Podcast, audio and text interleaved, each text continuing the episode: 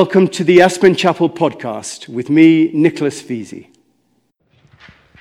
Hi, everyone. so, yeah, as Nicholas said, I've been thinking quite a lot about community lately, um, really what the nature of community is. Uh, so, really, I'm just going to just share some thoughts by way of setting a context this morning. So, it's interesting to consider what we actually mean by community. And of course, there are many kinds of community family communities, faith communities, work communities, um, towns, countries. And to think of the world as a community is kind of a mind bogglingly wonderful thought. And we're clearly not there yet, though I firmly think we're headed in that direction. But for now, just a few thoughts on the nature of community uh, in terms of the Aspen Chapel the kind of community that we might aspire to be. I think community has a lot to do with each person taking responsibility responsibility for and inquiring into their own sense of being, belonging, and calling. By looking at those things, being, belonging, and calling, we can discover what our, what our individual place is within community a community can end up being far more than the sum of its parts, but really only to the extent that each person finds out and then realizes their own felt sense of being, belonging, and calling. It's to the extent that we can that we live into and out of our authentic selves and our individual particularities that we can begin to create the kind of community that I think we at the chapel aspire to be to continue to live into our deeper callings as we willingly and robustly surrender within the conditions of our lives and as we go through the different seasons of our lives.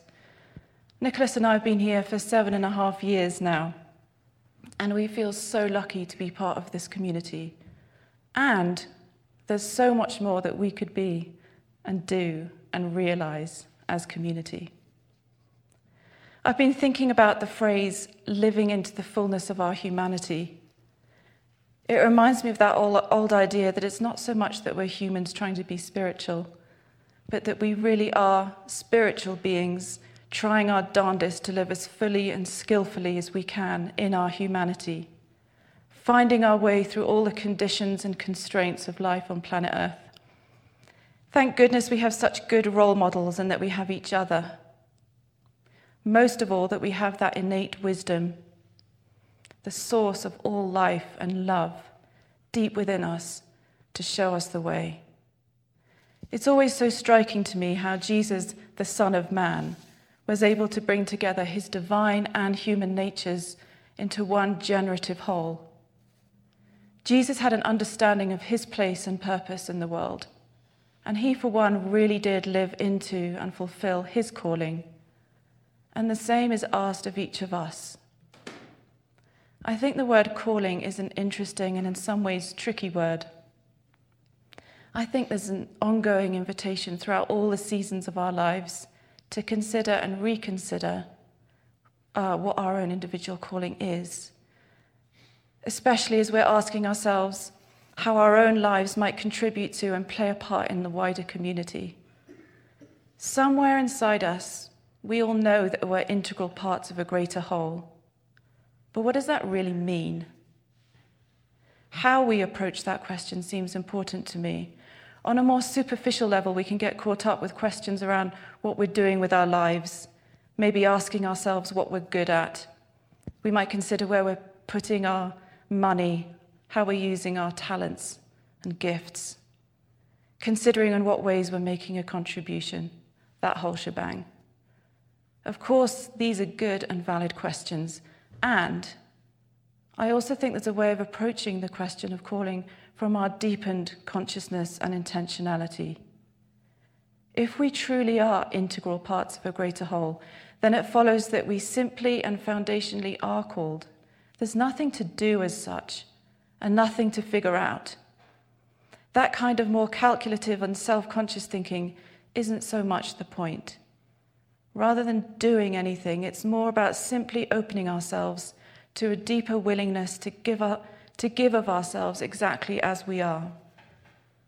Maybe we need to gently look out for when we get into that kind of thinking that leads to comparing or speculating or measuring and judging, that kind of self referential stance. Because every calling carries its own mysterious weight and importance. And this, to me, is the essential thing here that it's only through our surrendered, hands open, arms wide acceptance of reality, acceptance of ourselves just as we are, that we can begin to live into our deepest authenticity, our true selves, and begin to realize and live out of our callings. I'm reminded of that quote from Meister Eckhart that Nicholas mentions here from time to time about approaching meditation with an inner stance of knowing nothing, willing nothing, and wanting nothing. Willing nothing, knowing nothing, and wanting nothing. There's such a foundational humility, surrender, and availability in this inner orientation. An available openness that gives way to a fullness of life and being. And so it's through living fully within the exact conditions of our lives, with the perceived limitations, lacks, losses, all the stuff of our smaller selves, that we can find our callings. Again, there's no quick way. We can always decide to do something, change career or move to another state or volunteer at a non-profit, whatever it might be.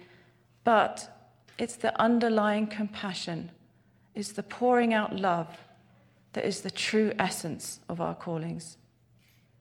And so maybe your calling right now is to be intentionally quietly holding someone's pain. Or maybe it's simply to catch yourself when you're being unkind.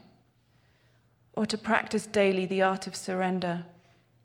Or to work on being available and spacious with a difficult colleague. Or whatever. The point is, it's only in and through the details of our daily living, yielding in a robust surrender and humility that we can truly live into our authentic callings and find our generative and energizing contribution to the greater whole. Each one of us, by the very fact that we are alive and have consciousness, have an essential place in the purposive direction of love's trajectory. I think that as we align ourselves with love in this way, we will find that the desires of our so called smaller selves will become swept up into a whole new, wider, more dynamic, more connected, generative expression of love.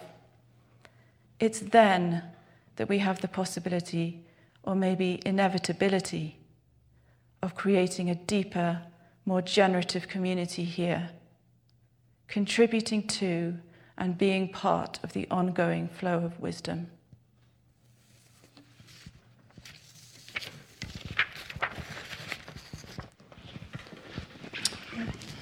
Well, thank you for that. Maybe just, uh, just taking a moment just to pause, maybe with our eyes closed.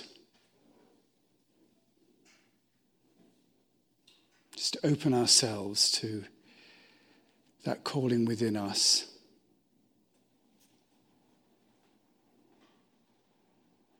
To touch the deepest part of ourselves.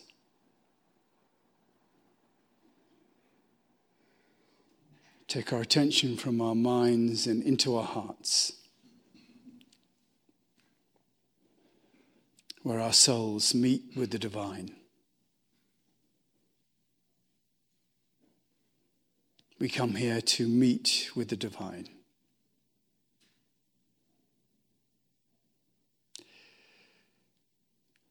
O love divine, to whom all hearts are open all desires known, and from whom no secrets are hidden. Our life is an open book to the divine. Come and cleanse the thoughts of our hearts by the inspiration of your Holy Spirit, that we may perfectly love you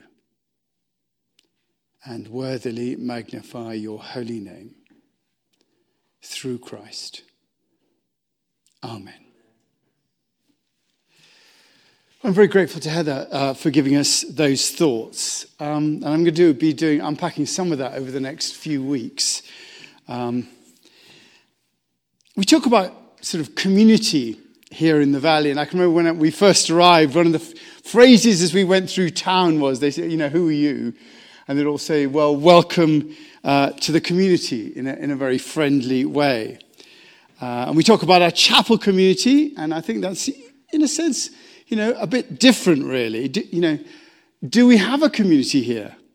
Our previous minister, Greg Anderson, was always clear about not liking the idea of membership because it suggests that if people are members, there must also be non members. If people are inside the circle, there'll always be people who feel outside the circle.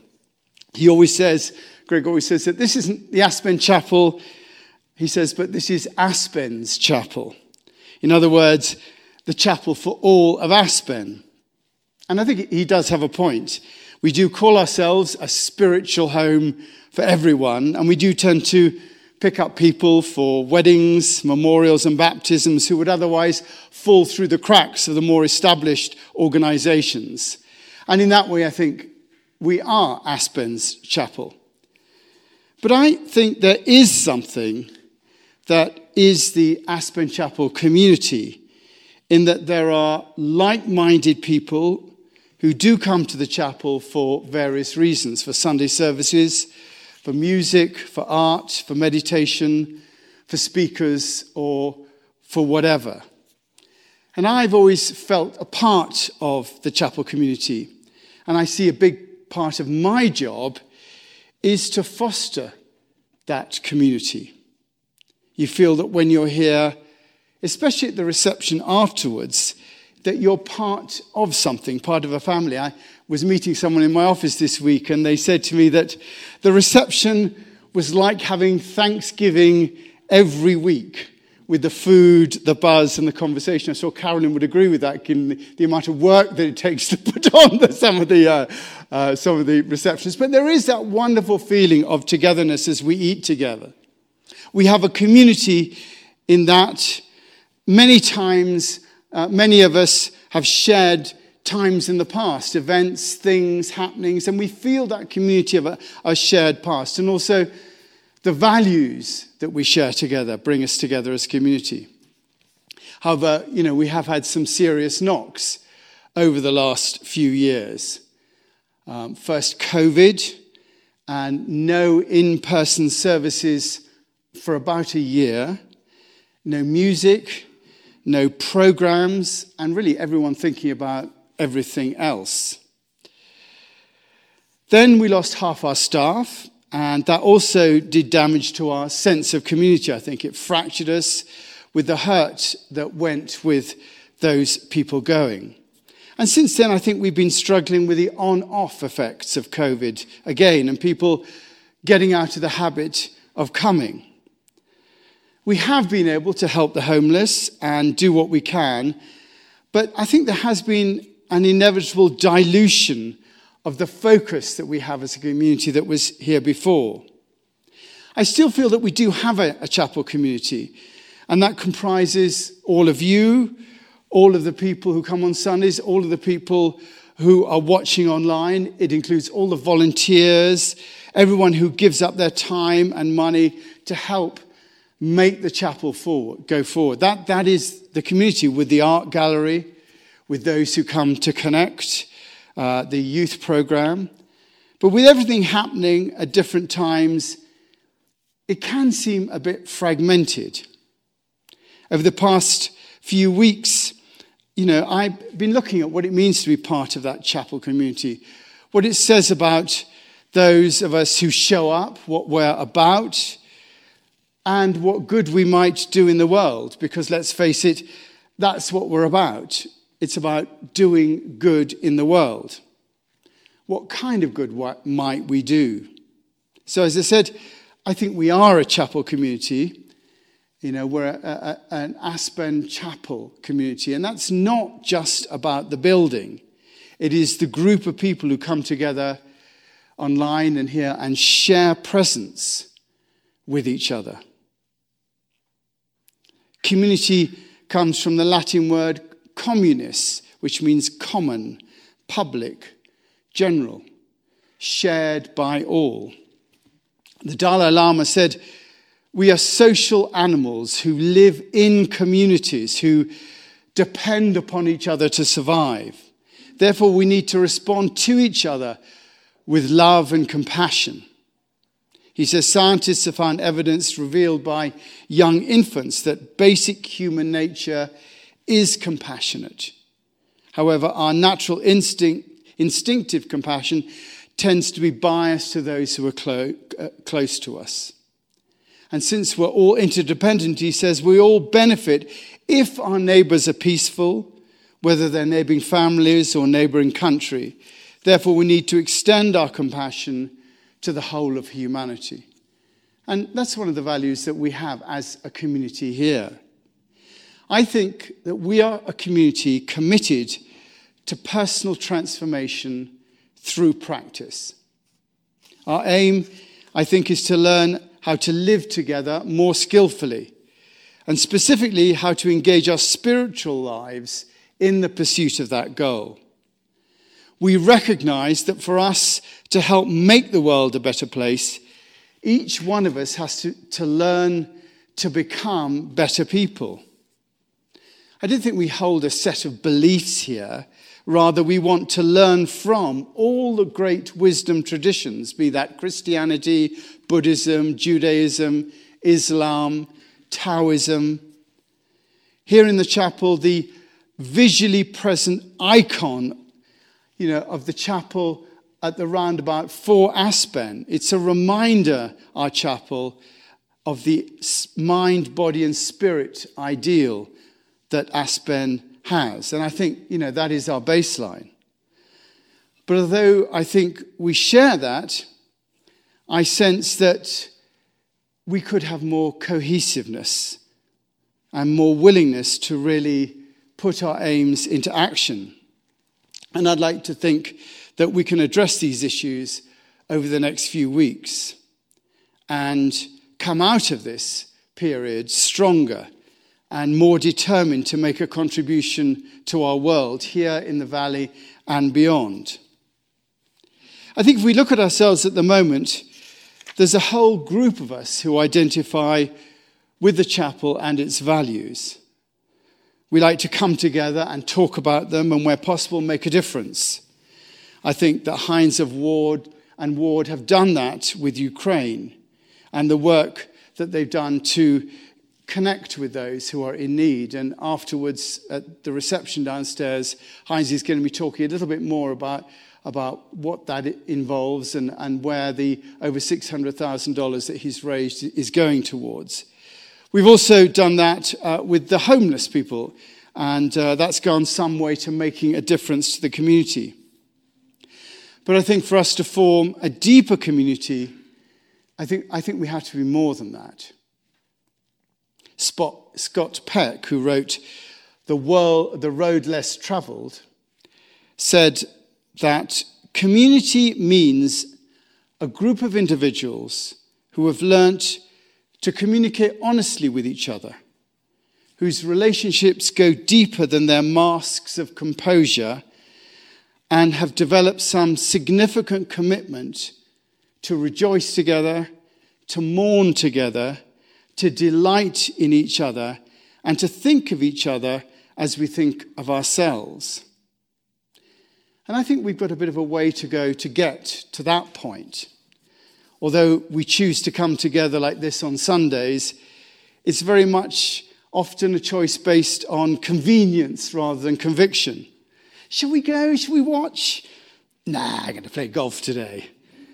There's a part of us that does and can treat the chapel as part of our lifestyle choice, a slightly elevated form of entertainment that might give us some nice feelings. And I'm quite conscious of that as I speak here. You know, waiting to see who arrives on, uh, on a Sunday. And many of you I know I'll only see on a Sunday.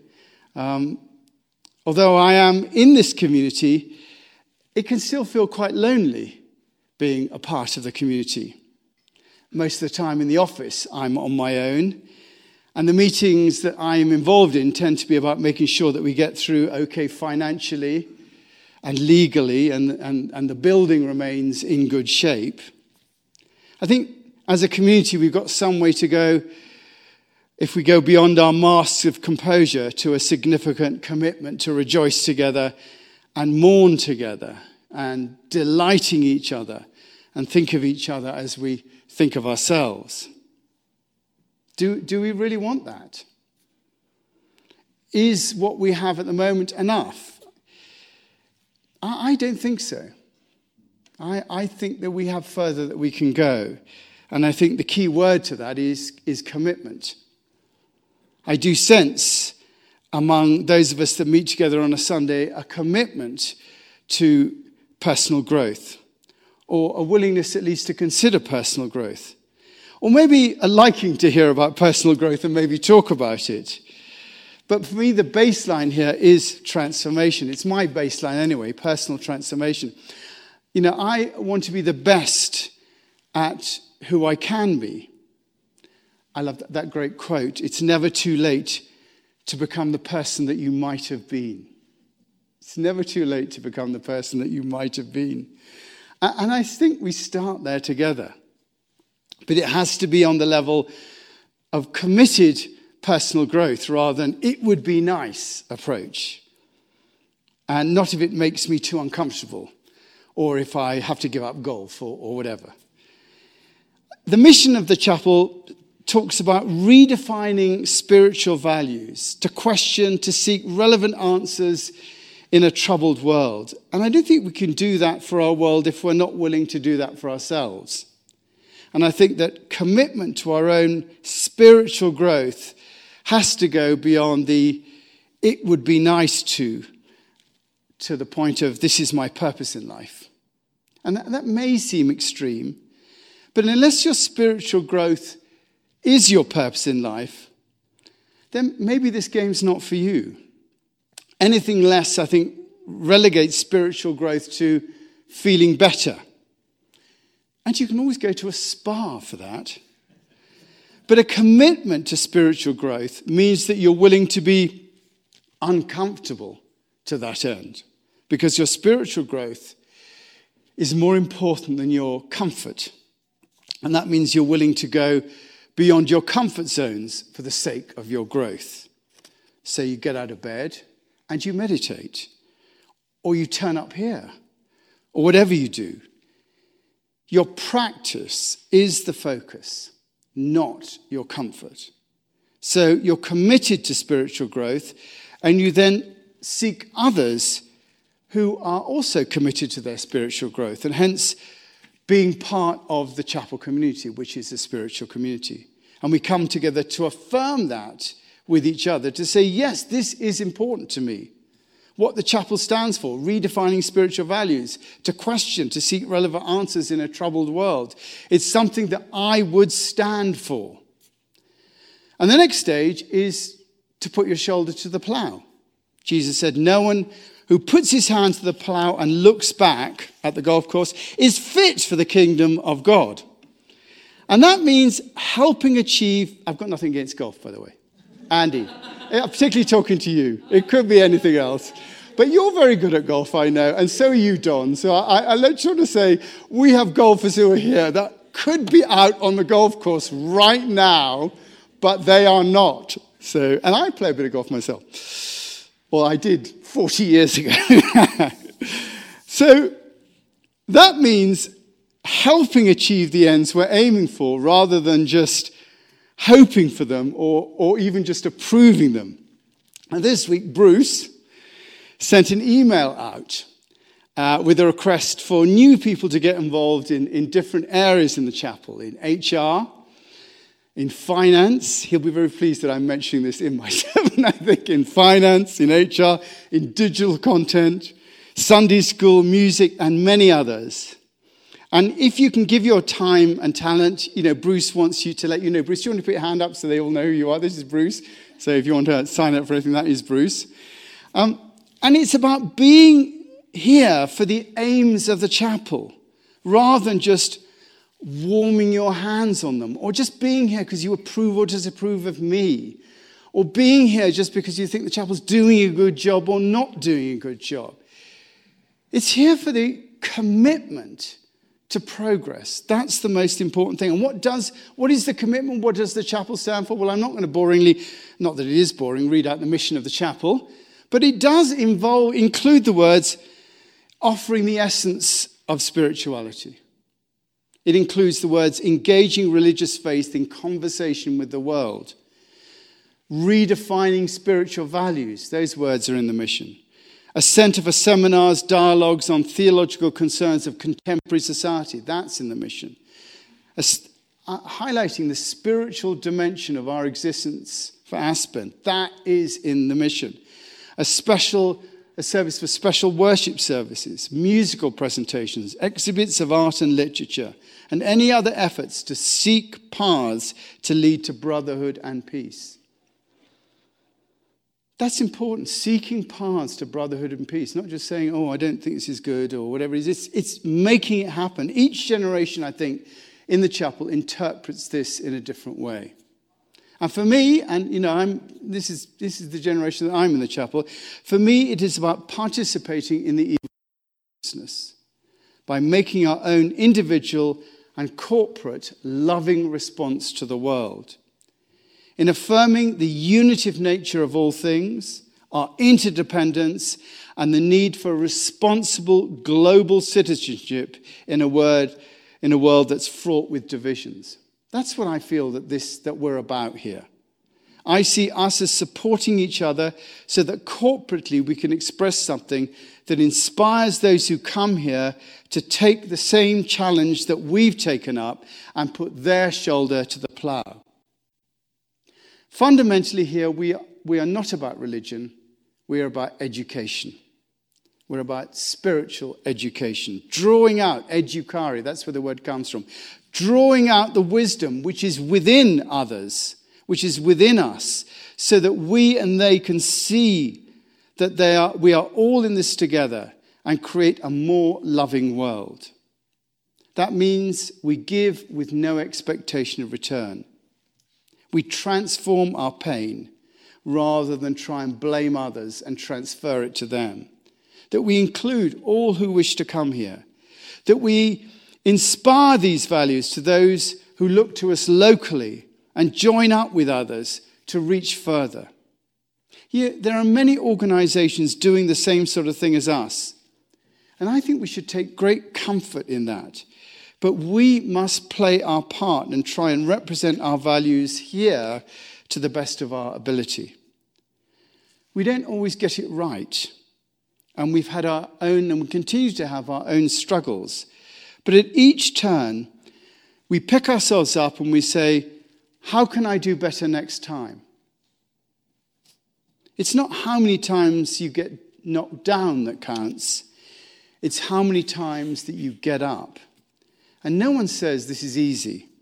By espousing these values, we naturally set ourselves up to get knocked down. But I, for one, am happy to get up and to go again. That's what I used to say in the trenches when they came back, you know, in the First World War. You used to come back all shut up and whinny, Shall I go again, sir? Are we happy to go again? I think we have something unique here in this chapel, in this town, in this state in this country. And I'm up for seeing how far we can make this go. Thank you. Thanks for listening. If you feel moved to make a donation to the chapel, please go to aspenchapel.org. Thank you. And if you'd like to receive these podcasts regularly, subscribe to the Aspen Chapel through Apple, Google Play, YouTube, or any other outlet.